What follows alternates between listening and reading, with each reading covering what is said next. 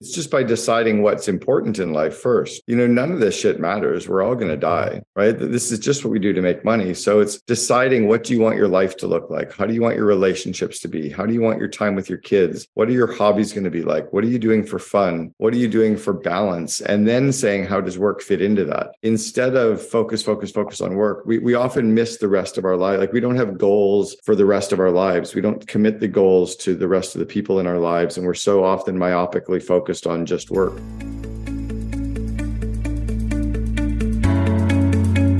Welcome to the Second in Command podcast, produced by the COO Alliance and brought to you by its founder, Cameron Herold. In the Second in Command podcast, we talk to top COOs who share the insights, strategies, and tactics that made them the chief behind the chief. And now, here's your host, Cameron Herold. Today, I'm sharing with you a recast of my appearance on The Chris Harder Show. In my conversation with Chris, we dive deep into the world of leadership and making that crucial decision of finding the right second in command. We also explore insights from my book, The Second in Command, and discuss how my current digital nomad journey has transformed my approach to business leadership. Trust me, you don't want to miss our thoughts on what it takes to be a successful entrepreneur and how to stay connected with your core purpose through all the ups and downs. Let's jump right in. All right, Cameron, welcome to the show. What an honor. How you doing?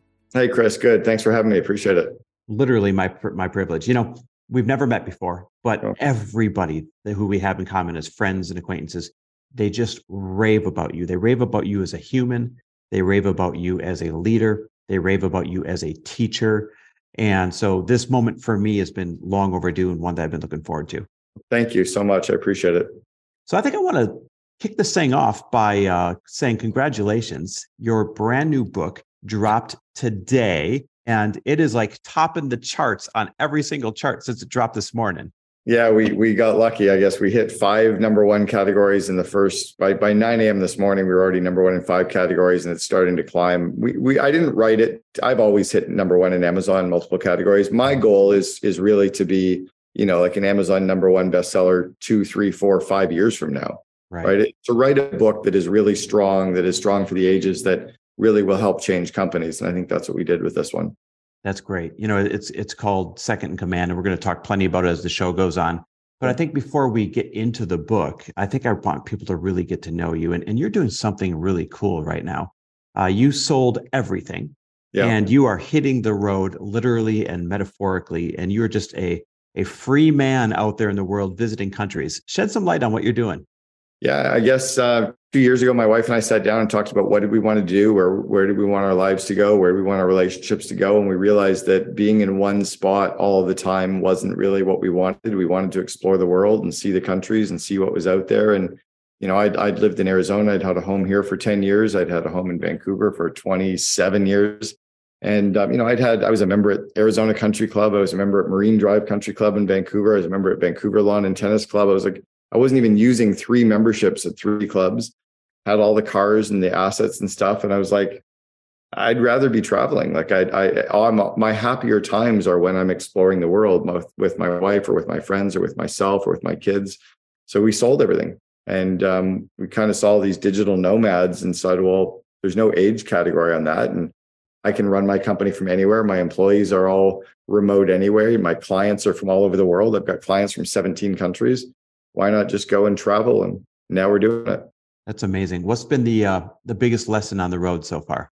Probably how little you need, how little I need, right, to be happy. You know, Amazon's not showing up at the door constantly because there's nowhere to put stuff. Um, so you're not buying things because there's you don't need things. Oh, I'm pretty happy wherever I lay my hat. You know, I, I don't, I, I, can kind of settle into a place pretty quickly and just feel comfortable. Um, and I don't let stuff really rub me. I kind of roll with the punches, and I, I've definitely been able to to do that as well. It's interesting you say that. You know, you and I were talking offline, and I said during COVID, uh, Lori and I bought a motorhome. Lori's my wife, and we bought a motorhome, and you know, just hit the road for months and months and months. And now I am not trying to paint the picture that we were roughing. It was a 45 foot bus, but when you said you don't need much, we ate off the same damn plastic dishes every yeah. single night. And it was a bag salad and some kind of meat on a little Weber grill. And the simplicity of that was yeah. one of the absolute best parts. And you really do learn what makes you happy and what ties you down that you thought might have made you happy. It's I, I recommend everybody does it.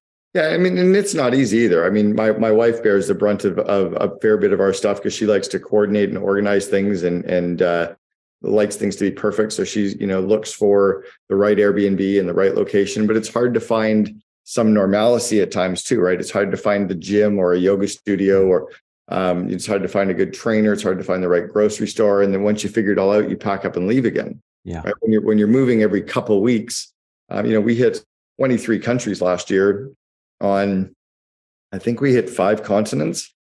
Yeah, you you pretty much, you know, we were in Antarctica in January. Like this time last year, I was in Antarctica.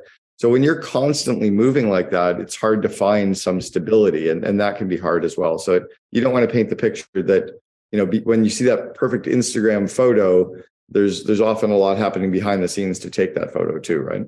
Yeah, isn't that the truth? Do you wish that you would have done this at a different stage in your life, or is this the perfect timing for you? I, I did do it as well. When I was 25, I traveled around the world for 12 months and I hit 18 countries in 12 months, backpacking with no internet, no cell phone. I went by myself and, um, you know, I did a lot of Southeast Asia and the Middle East and parts of Europe. And yeah, I, I think doing it then really opened me up. I've been to 64 countries now. Wow. So I think, I think that kind of exploration has always been a part of me. Even my kids, who are 19 and 21, they've both been to about 25 countries each already as well. Cameron, this is a good way for us to start dipping our toes into your profession. When I opened the show, I had said everyone I talked to says you're the best leader on, on earth. And I've actually had the privilege of seeing you speak before, and, and every single thing I've ever seen coming out of you, I would have to agree. And I've got to assume that being to, what did you say, 64 countries? Yeah. 64 countries. And experiencing that much different culture and ways of living and different types of business, I've got to assume that you picked up a lesson or two that's made you the leader you are. Is that a fair assumption? Um, I'm, I'm certainly more empathetic to people. I'm empathetic to the human condition. Um, I'm empathetic to the fact that you know we're all struggling. We're all just walking each other home. I'm definitely empathetic to, especially for the U.S., how divided the U.S. is currently. Um, and the rest of the world is talking about it you know you can go to i mean i can give you a list of countries pick any of them that i've been to in the last few years if they're talking about a debate on something they have the debate and then they continue on with their dinner yeah. but it doesn't end in oh you're this political party or that i'm that political party and it, it's sad seeing that and and they're looking in going what the fuck is it like why can't you just I want to go for a burger. Oh, you're such a Republican. It's like, no, I want a burger. Like it is not Republican. You know, like, or you know, like, uh, let's go for a swim. Oh, you're such a Democrat. No, I just want to go swimming. Like it's not a like. It, so I'm seeing that. I don't know if that's maybe a better leader, but I'm certainly my eyes are wide open for sure to the world. Let me ask you a follow up question to that. Um, I've got friends, they're expats. They moved to Florence, Italy, hmm. and boy, the approach towards life over there is Amazing. so opposite compared to the approach in the United States, right? Yeah. And and and you know what I'm talking about. I ate pasta. We were in Italy for six weeks two years ago. I ate pasta for six weeks, two meals a day, and I lost weight. Yeah, isn't it wild? Weight. Well, I lost weight because the sizes that they serve are are human size, not family size for everything, right? So you get like a little bit of pasta, and then you have your meats. Um, they serve the foods in the right order. Um, so you actually have your salad first, and then you have your meats, and then you have your pastas. Like they, they serve it in an order that your bodies are supposed to be digesting it in. And you walk everywhere. Like you don't get in a car and drive to the restaurant. Like you walk to the restaurant, you walk to a cafe, you walk to your home, you walk to the sites, you walk to the theater. You're constantly walking. So we were like 12,000 steps every day without doing anything, you know? Yeah. And here it's like a chore just to walk a thousand. Yeah, you notice that as well. Florence is magic they also people also in the rest of the world they work to live they don't live to work yeah. right so they work to be able to pay their bills they work to be able to, to provide themselves a lifestyle but they're not trapped up in all of the things partially because they don't have these huge homes to be able to fill them with stuff but they all get five six weeks vacation that's normal mm-hmm. like italy takes off the entire month of july they just all shut down so you start realizing that that's really what life is about right time with friends time with family time with yourself time with your hobbies uh, and work is something we do to pay the bills. It doesn't have to be lopsided. And you so can still enjoy what you do to pay the bills too, but it doesn't have to be our everything. So here's the first tough question then. I feel like what you're describing is the right approach to life, but that's mm-hmm. just an opinion. And mm-hmm. it sounds like you're pretty fond on that approach to life as well. Mm-hmm. But you built three different companies, not just the one you're famous for, 1 800 Got Junk, but three different companies to multiple nine figures. Yeah. And I've got to imagine that took some kind of live to work grind to get there. How do you reconcile those two things? Yeah, it didn't actually take it. It's it's what I sadly put in, but it could have been done better because I've seen plenty of companies do it better. But yeah, that was me. You can see that. Wow. Picture. That was 42 pounds heavier than I am today. That was 12 years ago. Um, I just was unhealthy. You don't have to be unhealthy. You know, you can still work hard and go to the gym. You can still work hard and eat healthy. You can still work hard and have normal outlets for your stress that aren't alcohol. But you know, I was getting up at seven in the morning and working until seven at night. I could have probably had a salad at lunch instead of snarfing down pasta or a sandwich at my desk. Instead of going out for dinner, or, or if I did, I could have had a salad, but not start my dinner with two Manhattans and a bottle of wine and Grand Marnier afterwards which was four days a week. You know, so I was just living this very unhealthy lifestyle. That has nothing to do with whether the company was big or not. You know, at 1 800 Got Junk, I would be home every day at six and, and I was spending time with my kids. I wasn't working on weekends. I shouldn't have worked as many nights because I was never going to catch up. I should have delegated faster or said no more. And I think if I'd learned to delegate faster and and said no more, we probably could have grown even faster. I think we could have been a much better company had I learned what I now know today back then. Cameron, this is right here. We just end the podcast. And that is the lesson of all lessons right there that you don't have to forsake the size of the goal, but there's a much more elegant way of getting there. So then here's the follow up question to that. In a, a world, let me rephrase that, in a country where everybody seems to be running a rat race to grow these great big milestones, how do you set the boundaries? How do you hold on to the boundaries to be the healthy person that can still grow a large size company? It's just by deciding what's important in life first, right? You know, none of this shit matters. We're all going to mm-hmm. die. Right. This is just what we do to make money. So it's deciding what do you want your life to look like? How do you want your relationships to be? How do you want your time with your kids? What are your hobbies going to be like? What are you doing for fun? What are you doing for balance? And then saying, how does work fit into that? instead of focus, focus, focus on work, we, we often miss the rest of our life. Like we don't have goals for the rest of our lives. We don't commit the goals to the rest of the people in our lives. And we're so often myopically focused on just work.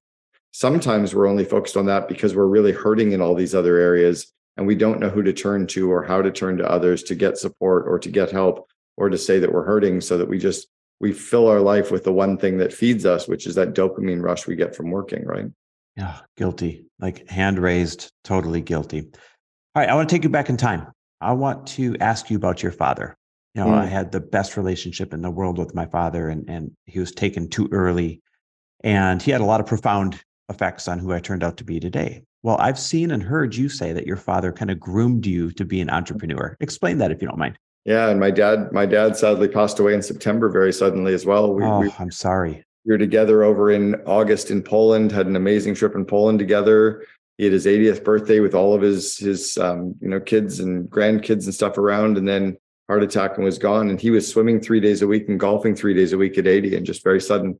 Cameron, that yeah. was my father. Not to to compare stories, but 72, healthy, worked out every day, no body fat, and no precursors, and had a heart attack, and boom, was gone. Yeah, some of that is like my my dad's heart. Uh, he was such a strong athlete that he was pushing through stuff, but his arteries were all completely clogged because of diet and um, not understanding that and trying to push through that. When the body said, "I'm in trouble," the the mind can't push any harder, right? The body yeah. at some point had to kick in. So, yeah. So my dad groomed us as entrepreneurs. My my father was an entrepreneur. Both sets of grandparents were entrepreneurs and we were groomed to be entrepreneurs and never to be employees so we were told that being an employee was stupid we were told that being an employee was you know a bad deal that you're trading time for money um, we were shown that you know employees kind of work hard all day to get the same paycheck every week no matter how hard or little they work and we were shown the opportunities of free time that being an entrepreneur wasn't about money it was about being able to do what you want when you want with who you want be able to delegate all the stuff you don't want and, and be able to have as much free time as you want, take vacations whenever you want, go wherever you want, and the money would follow. So, yeah, for the last 15 to 25 years, my brother, my sister and myself have all run our own companies. Um, it's really all that, and we've worked. I've worked for a couple, but we I was really a partner in or in a very entrepreneurial nature in the in the sense of one eight hundred got junk, but yeah, uh, very entrepreneurial for sure. I had, I had twelve employees when I was twenty years old. What was your first successful business, however you want to define that? Yeah, my my first real business, I was 20 and I had 12 employees. I was running a house painting company while I was in university. Um, did that for three summers, made very good money. I graduated from university with no debt. Um, I paid for all my own schooling and I bought a house the year that I graduated. So that would have been my first successful business. My first business venture, I was seven. I was was collecting coat hangers from houses and then I was selling them to the dry cleaners and I was negotiating over the phone with dry cleaners, trying to negotiate prices. And yeah, that's seven. at seven. My mom came into my bedroom and I was going through the yellow pages. And I was writing. A, I can still remember doing it. I was writing the price down beside every every dry cleaner, and I was phoning them all. And one of them only wanted to give me two cents, and I wanted three cents per coat hanger. And and he's like, no, two. And I'm like, how about two and a half? And he goes, how old are you? And I said, I'm seven. How about two and a half? And he goes, okay, two and a half. And I said, good, we'll come this afternoon. And I hung up the phone. I was seven and like hardcore negotiating. And, and you know, so I learned all these lessons as being a kid and being entrepreneurial that have stuck with me today. So do you think being an entrepreneur as a you know personality type is that nature or nurture or a little bit of both? Yeah, I talk about it because I actually did a talk that's on the main TED website about let's raise kids as entrepreneurs, had millions of views. And I talk about thing one and thing two. So there's the DNA of the entrepreneur, and then there's the skills that you need to become an entrepreneur. The DNA is something that a lot of people don't have. And sadly, being an entrepreneur has become very trendy, where a lot of people are trying to become entrepreneurs and they're not meant to be. They don't have the entrepreneurial DNA. They're not wired to be entrepreneurs. They might be entrepreneurial, but they're better working in a corporate environment or in a business environment, or maybe being a freelancer for lots of different companies, but they're not cut out to be the entrepreneur some of the entrepreneurial DNA that's recognized by the medical system and the school system are called diseases. You know, ADD is a disease, but it's a superpower as an entrepreneur. Yeah. The fact that I have 17 of the 18 signs of attention deficit disorder means I see everything. I see what's happening with my customers, the suppliers, the market, the economies, you know, my social media, my launch, what, you know, what's happening in the family with my numbers, the website. But all these details overwhelm me and I can't keep track of them all. So I need to delegate them quickly or I need to create systems to organize all this stuff. If I was so focused, I would miss all those other opportunities. You know, when I was told by the school system, sit still, pay attention, I can't. I can't fucking pay attention. I'm seeing everything and you're not seeing anything. Right. So for me, it was a superpower to recognize that. And if I medicated that, it would hurt me. So what I learned was how do I leverage my ADD? I've sat in three different places, no, four today in this home that I'm in, in Airbnb. I've sat in four different places doing work today because the external stimuli I get fed by. So, and there's different spots that I work in that are better for different kinds of work, right? The second DNA trait of entrepreneurs is most entrepreneurs are bipolar.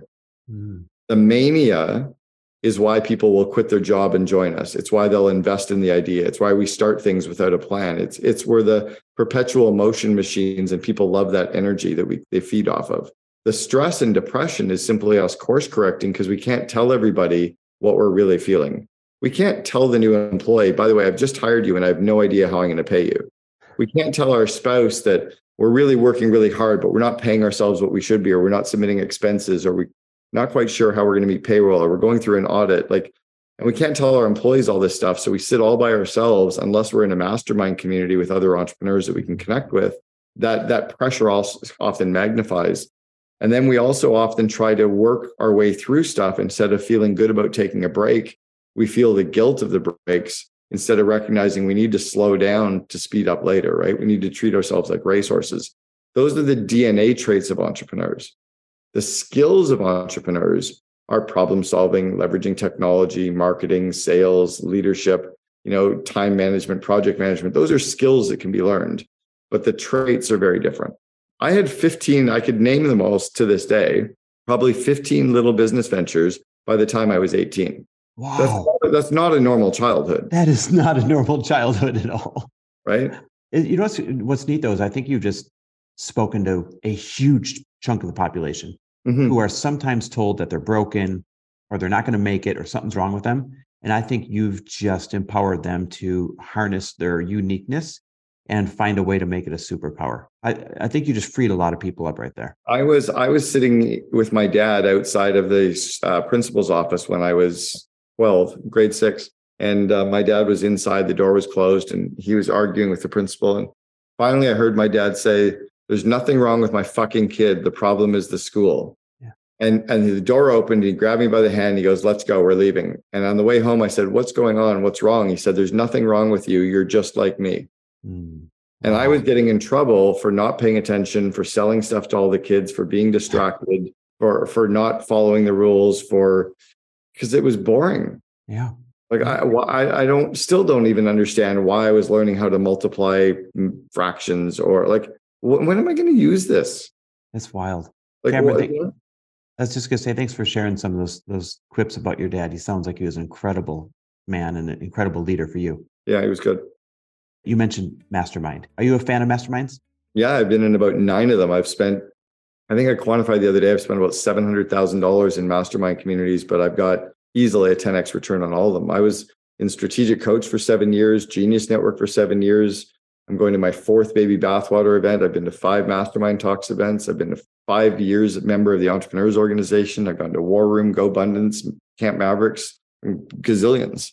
I feel the exact same way as you. You met your business partner for 1-800 got junk at a mastermind, right? Yeah, we were we were both members of the entrepreneurs organization, and we ended up in a forum, which is a small group of entrepreneurs that met every single month for four and a half years. So before I joined him, he'd watched me build two other companies.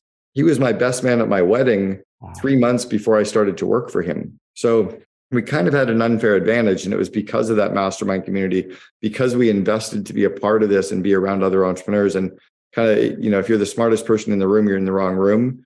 It was that whole adage of just going in and showing up and learning and realizing, wow, we know nothing. And and yet we knew everything, right? That's incredible. So this that brings me to two different questions I want to ask about being in a mastermind. I'll, I'll, the first one's the easy one, so I'll tee it up. Uh, I run a mastermind. It's a fifty thousand dollar mastermind for seven figure earners and up. And in there is this incredible couple from Canada, and they are starting a service based franchise and they're in the very beginning. So they haven't actually franchised it yet. It's been a service that they've had for a long time, uh, and they want to turn it into a franchise. So, what would be your your one piece? They would kill me if I didn't ask you this. What would be your yeah. one piece of advice for them as they look to franchise? I, I got to give you two, two or three.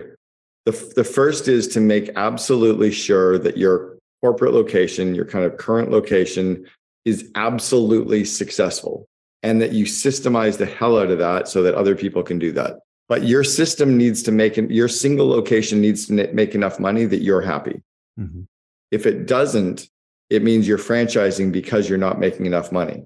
Mm. Because you're going to try to franchise people and sell them the entrepreneurial dream, and you're going to take 15% of their revenue, which means it's going to even be harder for them to make money.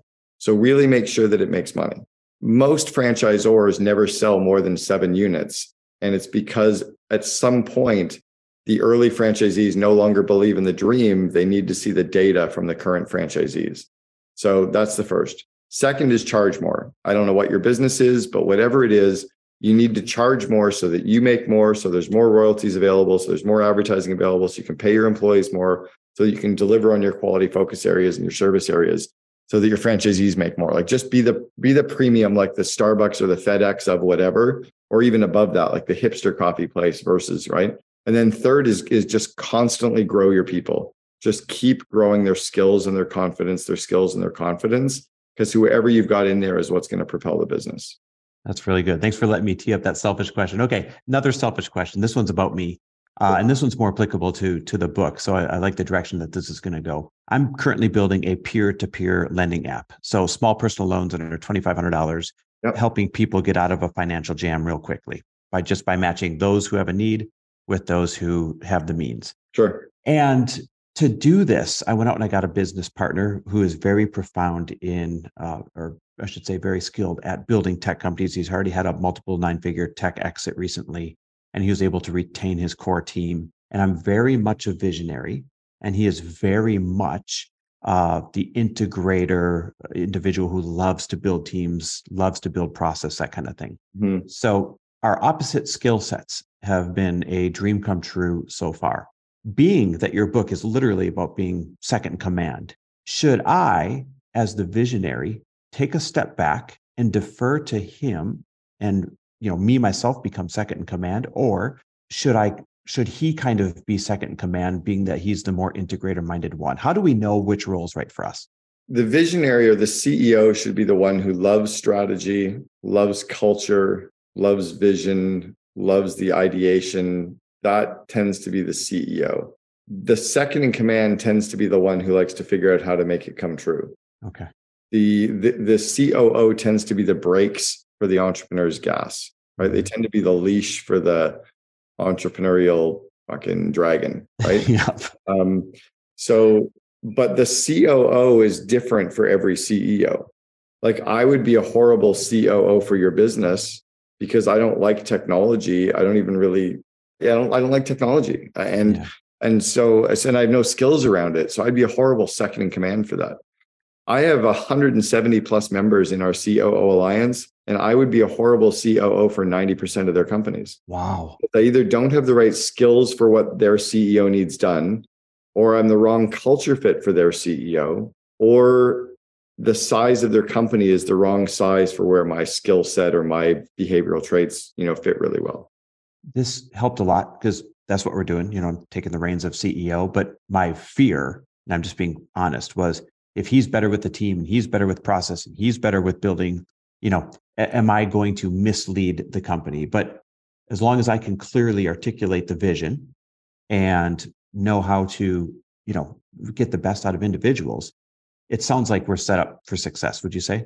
Yeah. The key is for the two of you to stay on the same page, right? So that you're clear on the, what the plans are and he's clear on what vision is and you stay on the same page and you kind of divide and conquer right? You might move more into a biz dev, outward facing, you know, sales, marketing, rainmaking kind of role, raising money. He might stay focused more on the integration, the operations, the internal focus. And that can switch over time too. That's exactly what we're planning. Okay. So then follow up question key, to that. The key is that he shouldn't want to do the stuff that you want to do, and you shouldn't want to do the stuff that he wants to do, but you should both want to make each other look good. Okay. That we have dialed in for sure. So that being said, as what would make from a COO's perspective, how do I be the best CEO to the second in command? How do I make sure that they absolutely thrive? So they're going to ask more questions than you like because you're going to feel like they're arguing with you, but they're not. They're trying to understand and catch up with you. They're going to want to put systems and processes in place for stuff that you're not going to want to follow. So you kind of have to adapt a little bit, play within those systems and processes, and just trust them to be true. You're going to have to get them to work with you in executive summaries so they give you the, the bottom line and you can ask for more details later if you need them. You're going to have to slow down for them because you're going to come at them with a hundred different ideas. It's almost like if, if you were building you know the iphone you know we're on what are we version 14 or something of this a lot of the ideas in this current iphone probably came about when they were working on version 7 but they knew that those ideas weren't for now. Yeah. it wasn't a no it was great idea not yet and they parked those ideas. Because a lot of what you're going to have to recognize in building your company you might hear of a hey we should do this meeting rhythm. Cool but but we're doing seven other projects right now. So there's an order of operations to what you need to work on in your company first like in math mm-hmm. right? Work on those foundational parts first and then be careful with a lot of the crazy ideas that come to you from wherever is that might not be the right time or if, even if they are the right time what other projects are they going to push away and it's just being cognizant of that what would be the most important chapter or lesson in your book, uh, Second in Command, for Matt, who's my business partner? It's about building the trust and relationship and communication protocols so that you can discuss and debate, but not in front of the kids. Like mom and dad need to fight, but not in front of the children. you need to you need to have the same vision of where we're taking the family and stay aligned with that vision and keep driving toward that vision. You need to work to realize that conflict is healthy and you have to work through some of those conflict areas together. That you'll never actually solve all that stuff on your own, but don't have the conflict in front of each other, you know, in front of the kids. And then argue not to be to be right, but argue to be heard. Argue for the mm. sake of the business and the sake of the core values. Don't argue because your idea is better than his idea, and vice versa. Great pieces of advice. Conflict resolution is a tough one for a lot of people. Was there a time in your career where you guys had a conflict and you Oh, weren't yeah. sure how you were going to get through it. Can you talk us through that? Oh yeah, well, well, there was an early stage conflict where I don't even remember what it was about, but we ended up getting a woman, um, Joan Mara, to come in and facilitate. This was 21 years ago, and she came in and actually facilitated with us to help us to understand each other and work together and collaborate to so that we could scale. I have a a marriage counselor that I've done calls with for years to help us build stronger marriage, and but I've I've had her work with CEOs and COOs because it's mm-hmm. the same thing, right? How do you get them to talk to each other and understand each other and apologize more and not take stuff so personally and realizing you're two different people all trying to do something together you know those are very similar those are human issues they're not they're not like marriage issues or ceo coo issues they're just humans right Yeah, that makes sense. Just literally human communication skills. Yeah. Um, in your six years as COO at 1 800 Got Junk, you helped take the company from $2 million to $106 million. I mean, that's no Yeah. small feat. Yeah. What main principles from that journey made it into the new book? well and we did it without giving up any equity and we did it without any debt so we were very profitable in that tenure as well yeah it was it, we scaled so i'll give you a few one is we raised prices 40% day one because no one was making any money so I was, i'm like brian you have to raise prices because we can't afford to do anything we want to do Can I stop you there? Was there a lot of fear around if we raise Oh, yeah. prices, we may not have customers? Yeah, well, the, the the comment from the twelve or thirteen employees where we're going to go bankrupt if we raise prices. I'm like, we're going bankrupt anyway. Like nobody here's making money. You're not making money. He's not making money. Franchisees aren't making money. Guys in the trucks aren't making money. So like nobody's making money. So we got like, what's the point? Let's. So we raised prices forty percent, and everybody was starting to make money, and then we could afford to do what we wanted to do. That was one. Second one was we to build an amazing business. It has to be a little more than a business, a little bit less than a religion. You got to get into the zone of a cult. So we built systems to become a strong cult and culture. Uh, we ended up ranking two times in a row as the number one company to work for in British Columbia. The, the year before I left, we ranked number two in all of Canada to work for. Um, so very, very strong culture. And that permeated the organization. And that's how we got more done with less people faster was, you know, we had that machine. Um, growing people, like we absolutely, I obsessed about growing people. My, my whole thing was we doubled the size of the company six years in a row. Like Jeez. imagine double revenue six consecutive times, right? So when you do that, you're either putting people out of a job or you're or you're having to hire people above them constantly or you're growing them so that they can keep up with the job that they're in. But if you're the marketing manager of a 20 person company and then next year it's a 40 person company and next year it's an 80 person company, or if your if your budget goes from a half a million to a million to 2 million to 4 million, dude, you're running a different business, right? So my thing was to grow their skills as leaders. So they, so they became better at coaching, at delegation, time management, conflict management, projects, you know, reverse engineering vision, uh, one-on-one meetings, doing interviews, like all of those things is what I grew them in. That wasn't what they did day to day, but it's kind of how they operated as leaders. That's incredible. Quick question for you.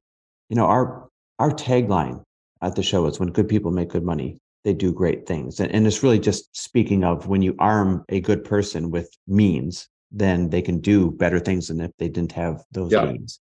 In all of your success as a leader and with the exits and everything, what is something great you've been able to do along your journey uh, that you wouldn't have been able to do without means?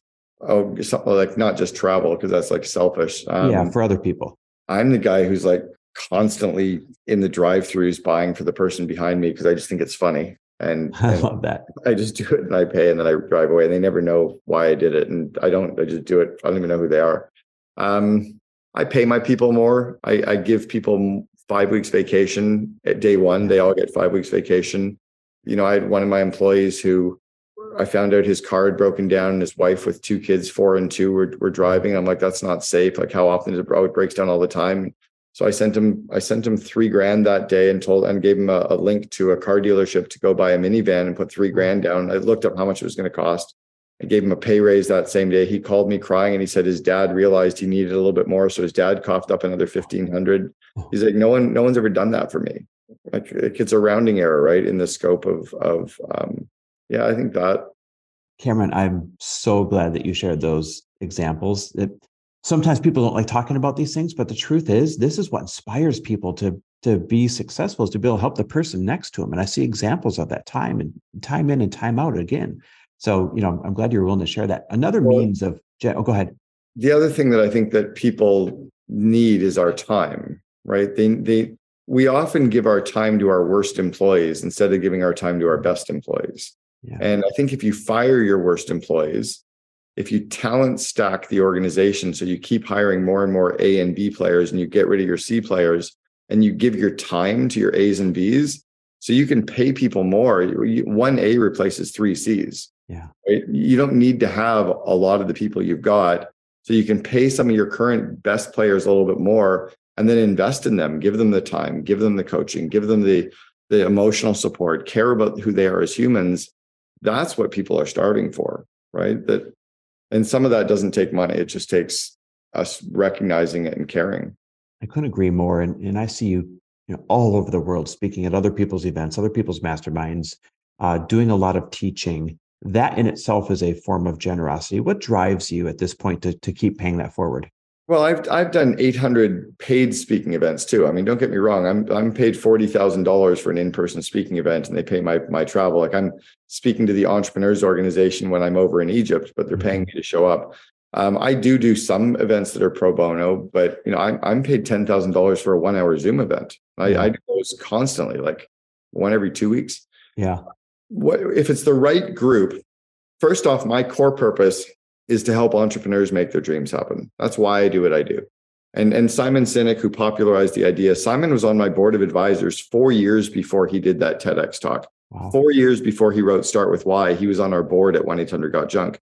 Simon flew out to meet Brian and I because he read about us in Fortune magazine in 2003. So I've understood my core purpose for a long time. So I say yes to things that are aligned with my core purpose.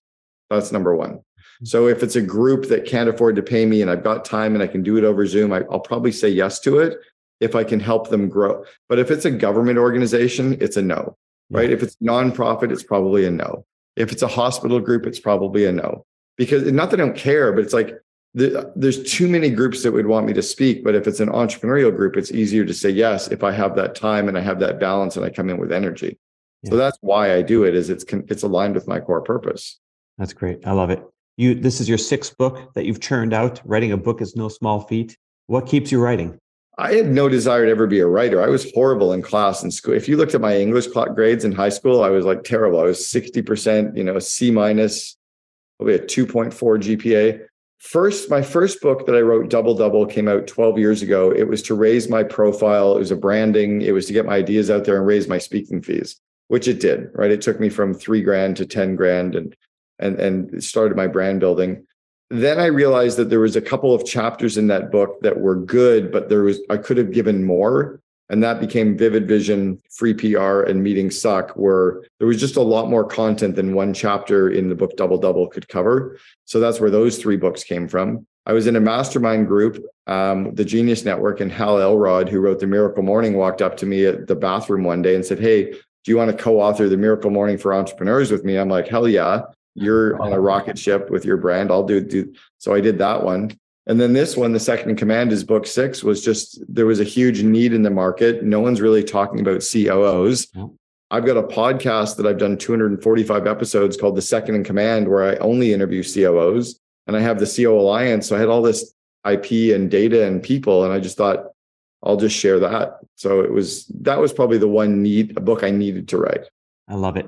Pitch the book uh, to the perfect person who's listening right now? I know you said it's for C- COOs, but is it only for COOs? Who's no, this book really for? It's mostly for entrepreneurs who are looking to um, to bring on that second in command. That are looking to to grow their free time, to grow their business. They know that it's not by them just working harder, right? Like they're like the fly trying to get out the window. They end up dead on the windowsill. So it's how do you attract and and onboard and build a relationship with a really strong second in command, whether that's a COO or a president or a VP of operations or director of operations or a GM or a project manager. Who is your true CEO? And and by the way, for anybody listening, if you don't have an executive assistant, you are one. So mm. how do you first hire an executive assistant? I just got my EA, who's been with me for seven years. She's now my EA and director of operations. I just gave her a title increase this week. She's now got an executive assistant. Wow. Because there's just too much admin stuff. And I'm like, why am I paying you 46 bucks an hour now to be my EA after seven years when when there's six dollar an hour tasks that we could get delegated to somebody? Yeah. That's the first position you should hire for. That's great advice. So, in other words, this book's going to create a lot of freedom for those of us that are banging our heads against the windowsill as you speak. It that's the whole like we only start a business for one of three reasons. We started to give us cash, to give us free time, or to kind of put the stake or the flag in the ground to say that we did it. Yep. Well, if you're feeling good about what you've done and you got enough cash coming in, the free time is is really the big opportunity, right? And the more that you delegate, the more that you get off your plate, the more time that you free up, the faster your business grows because you you've got other people scaling it for you. Yeah. We often hold on to stuff for too long and we we even slow down our growth instead of actually spurring on our growth. I love it. Okay, it's called The Second in Command. It literally dropped today as we're re- recording this thing. Where's the best place for people to get it? Amazon, Audible, and iTunes for sure. Okay, awesome. Uh, I always do a little surprise when I've got people on there just dropping a book. Sure. Um, I love to, you know, kind of pay it forward to everyone listening. So, those that are listening, the first 25 of you that tag both Cameron and myself with your biggest takeaway. I mean, he gave us 100 takeaways today. So, tag both Cameron and myself on Instagram with your biggest takeaway from this episode. And I and my team will buy and, and personally send you guys uh, a copy of the second command. So that's for the first 25 people that tag us both. And you, uh, Cameron's account is at Cameron underscore Herold underscore co-alliance. I'll repeat that at Cameron underscore Herold underscore co-alliance. I think if people at this point just type in Cameron, hey, they're going to have their rest pop Oh, up with a blue They'll check find mark. me for sure. Yeah. Yeah. it's the blue check mark. He's easy to find.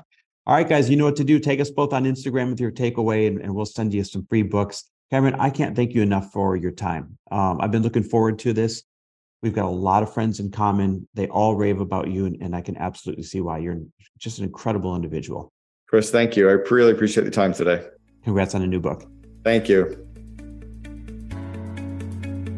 You've been listening to Second in Command, brought to you by COO Alliance founder Cameron Herold. If you enjoyed this episode, please be sure to like, share, and subscribe to us on Apple Podcasts, Spotify, and our other podcast streaming platforms. For more best practices from industry leading COOs, visit COOalliance.com.